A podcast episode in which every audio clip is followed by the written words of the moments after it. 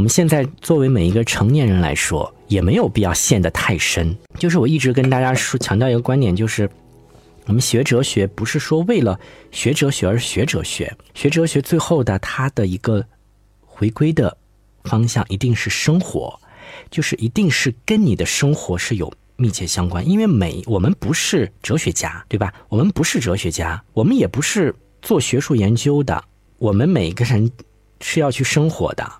我们是要去面对这个世俗的这些所有的事情的。那你怎么去面对这些事情的时候？你面对人生当中的大喜和大悲的时候，应该怎么样？这种态度呢？